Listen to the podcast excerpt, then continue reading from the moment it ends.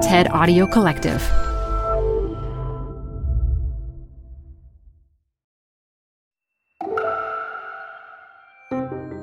You're listening to TED Talks Daily. I'm your host, Elise Hu. I really needed to hear today's talk from the activist and educator Brittany Packnett, and I hope you get a lot out of it too. It's all about confidence and how to grow our own. She'll explain in her TED 2019 archive talk why confidence can be revolutionary in helping us redesign the world.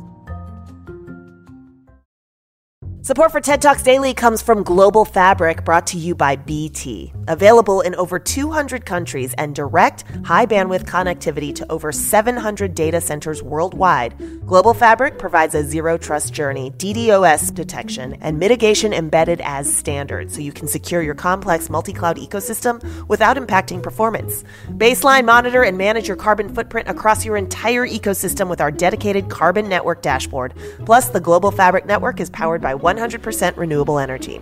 Master the multi cloud with Global Fabric. Future proof and secure your connectivity on a network that evolves with you.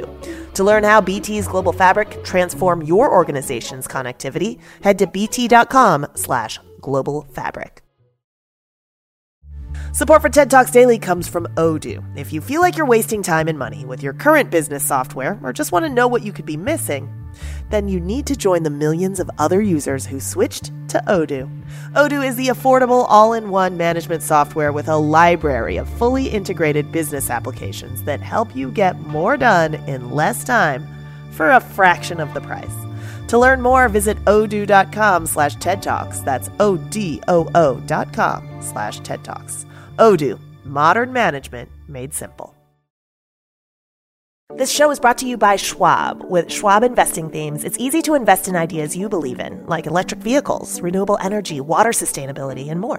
Choose from over 40 themes. Buy as is or customize the stocks in a theme to fit your goals. Learn more at schwab.com slash thematic investing. So when I was a little girl, a book sat on the coffee table in our living room, just steps from our front door. Now, the living room is a first impression. Ours had white carpet and a curio of my mother's most treasured collectibles. That room represented the sacrifices of generations gone by who, by poverty or by policy, couldn't afford a curio of collectibles, let alone a middle class house to put them in. That room had to stay perfect. But I would risk messing up that perfect room every day just to see that book. On the cover sat a woman named Septima Clark. She sat in perfect profile with her face raised to the sky.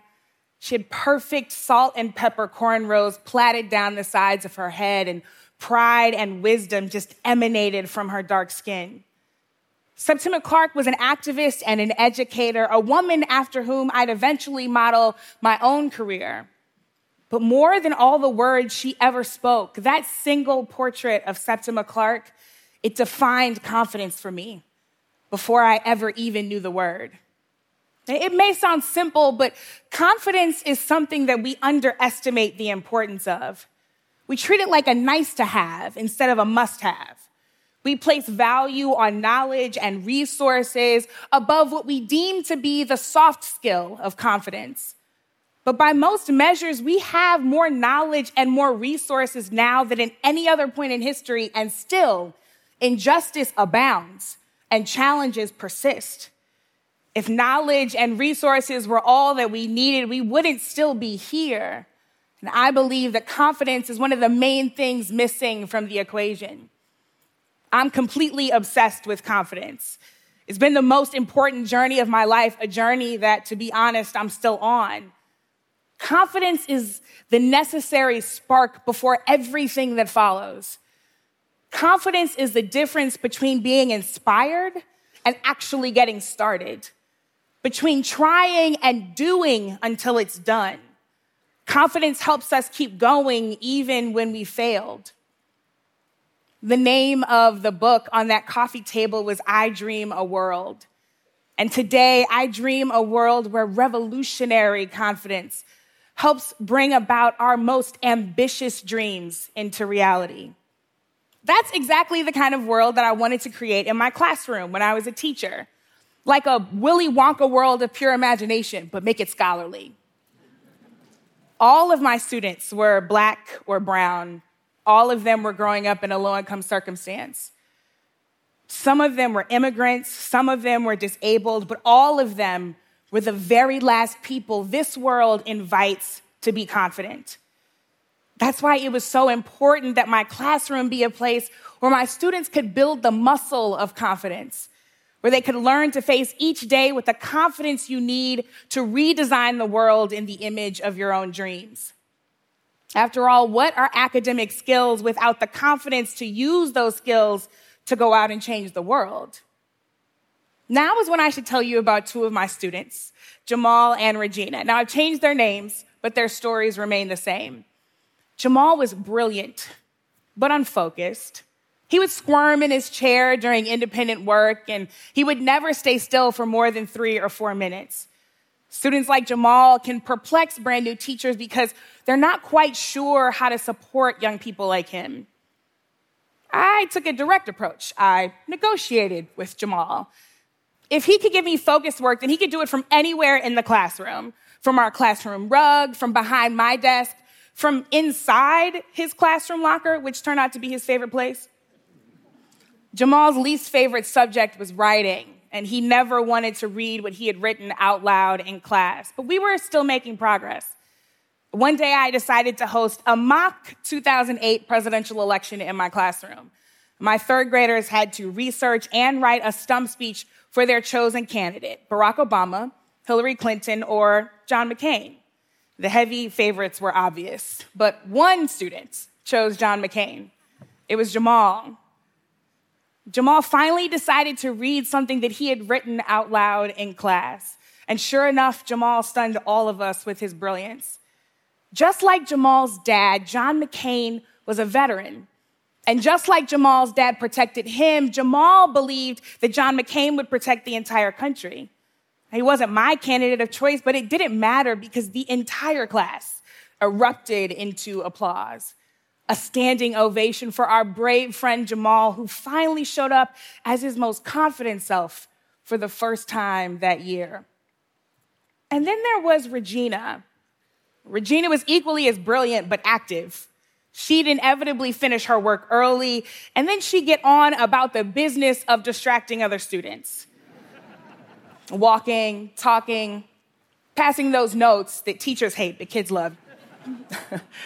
Despite my high ideals for our classroom, I would too often default to my baser instincts and I would choose compliance over confidence. Regina was a glitch in my intended system. A good teacher can correct misbehavior, but still remain a student's champion. But on one day in particular, I just plain old chose control. I snapped. And my approach didn't communicate to Regina that she was being a distraction. My approach communicated to Regina, Regina that she herself was a distraction. I watched the light go out from her eyes, and that light sparked joy in our classroom. I had just extinguished it. The entire class became irritable, and we didn't recover for the rest of the day. I think about that day often, and I have literally prayed that I did not do irreparable harm because as a woman who used to be a little girl just like Regina, I know that I could have started the process of killing her confidence forever. A lack of confidence pulls us down from the bottom and weighs us down from the top, crushing us between a flurry of can'ts, won'ts, and impossibles. Without confidence, we get stuck. And when we get stuck, we can't even get started. Instead of getting mired in what can get in our way, confidence invites us to perform with certainty. We all operate a little differently when we're sure we can win versus if we just hope we will. And this can be a helpful check. If you don't have enough confidence, it could be because you need to readjust your goal. If you have too much confidence, it could be because you're not rooted in something real. Not everyone lacks confidence. We make it easier in this society for some people to gain confidence because they fit our preferred archetype of leadership. We reward confidence in some people and we punish confidence in others. And all the while, far too many people are walking around every single day without it. For some of us, confidence is a revolutionary choice. And it would be our greatest shame to see our best ideas go unrealized and our brightest dreams go unreached, all because we lacked the engine of confidence. That's not a risk I'm willing to take. So, how do we crack the code on confidence? In my estimation, it takes at least three things permission, community, and curiosity. Permission births confidence, community nurtures it, and curiosity affirms it. In education, we've got a saying that you can't be what you can't see. When I was a little girl, I couldn't show confidence until someone showed me. My family used to do everything together, including the mundane things like buying a new car. And every time we did this, I'd watch my parents put on the exact same performance. We'd enter the dealership, and my dad would sit while my mom shopped. When my mom found a car that she liked, they'd go in and meet with the dealer. And inevitably, every time the dealer would turn his attention and his body to my dad, assuming that he controlled the purse strings and therefore this negotiation. Reverend Packnett, they'd say, How do we get you into this car today? My dad would inevitably respond the same way. He'd slowly and silently gesture toward my mother and then put his hands right back in his lap. It might have been the complete shock of negotiating finances with a black woman in the 80s, but whatever it was, I'd watch my mother work these car dealers over until they were basically giving the car away for free. she would never crack a smile. She would never be afraid to walk away. I know my mom just thought she was getting a good deal on a minivan, but what she was actually doing was giving me permission to defy expectations and to show up confidently in my skill no matter who doubts me. Confidence needs permission to exist, and community is the safest place to try confidence on. I traveled to Kenya this year to learn about women's empowerment among Maasai women. There, I met a group of young women called Team Lioness, among Kenya's first all female community ranger groups. These eight brave young women were making history in just their teenage years. And I asked Purity, the most verbose young ranger among them, Do you ever get scared? I swear to you, I want to tattoo her response all over my entire body. She said, Of course I do, but I call on my sisters. They remind me that we will be better than these men and that we will not fail. Purity's confidence to chase down lions and catch poachers, it didn't come from her athletic ability or even just her faith. Her confidence was propped up by sisterhood, by community. What she was basically saying was that if I am ever in doubt, I need you to be there to restore my hope and to rebuild my certainty. In confidence, I can find, in community rather, I can find my confidence, and your curiosity can affirm it. Early in my career, I led a large scale event that did not go exactly as planned. I'm lying to you, it was terrible. And when I debriefed the event with my manager, I just knew that she was going to run down the list of every mistake I had ever made, probably from birth. But instead, she opened with a question what was your intention? I was surprised but relieved.